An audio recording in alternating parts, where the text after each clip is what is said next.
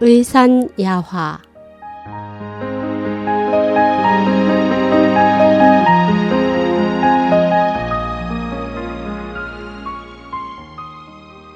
환자에게서 배운 관영 글 서옥님. 내가 병원을 개업한 후 몇십 년 동안 의학서적을 뒤적이며 열심히 자료를 찾았지만 그래도 나의 의료 지식을 넓혀준 것은 나를 찾은 환자들이었다.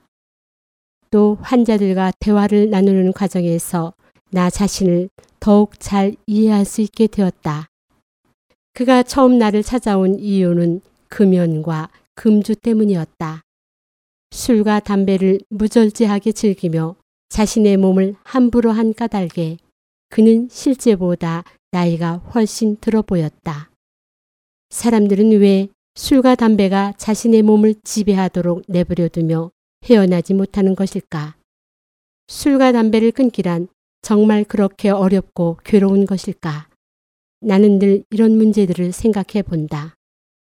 그는 정말 끊기 어렵죠. 저는 하루에 담배 두 갑에 술 한 병씩 마시는데 끊고 싶어도 끊을 수 없습니다. 죽는 것보다 더 힘들어요. 라고 말했다. 그는 계속 이어갔다. 전 선생님의 명성을 듣고 찾아왔습니다. 선생님은 유명한 의사이시니 어쩌면 제가 술과 담배를 끊을 방법이 있을지도 몰라요. 그런데 조건이 있습니다. 첫째, 제게 큰 도리를 말할 필요가 없습니다. 아마 선생님이 이론으로 아는 것보다 제가 더 많은 것을 알고 있을 겁니다. 선생님에게 무슨 비방이 있지 않다면 말입니다. 둘째, 한약은 싫습니다.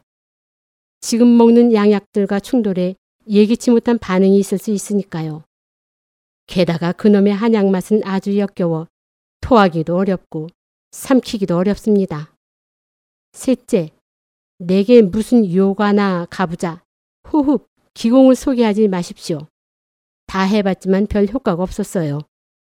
넷째, 침을 놓을 때 아프지 않아야 합니다. 난 선생님이 침을 아프지 않게 놓는다는 명성을 듣고 왔으니까요. 그의 태도를 대하자 난 나도 모르게 파른타파를 수련하기 전에 배웠던 18반 무예의 자세를 취했다. 그러나 잠시 후 나는 이래서는 안 된다는 것을 깨닫고 정신을 차렸다.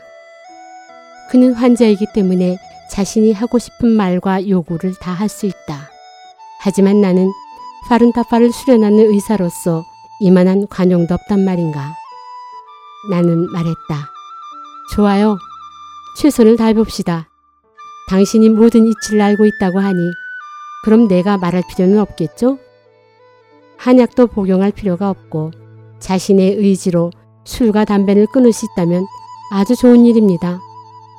가부자와 단련은 개인의 기본적인 양생도리인데 효과가 있고 없고는 당신이 믿느냐 믿지 않느냐에 달렸습니다. 그리고 침과 뜸을 아프지 않게 놓을지는 장담할 수 없습니다. 통증은 객관적으로 측정할 수 있는 기준이 없고 당신의 몸이 침과 뜸에 대해 얼마나 민감한가가 관건이기 때문입니다. 내가 미소 지으며 대답하자 그는 아무 말도 하지 않고 고개를 끄덕였다. 나는 곧 침을 놓았고 그는 이내 잠이 들었다. 조금 전의 일을 생각하니 나는 마음 깊은 곳에서 느껴지는 것이 있었다. 나는 왜 다른 사람의 처지를 생각하지 못하고 겉으로 드러난 태도나 방식을 중시하며 최선을 다하지 못하는가. 이 역시 우리가 좋아시켜야 하는 것이 아닌가.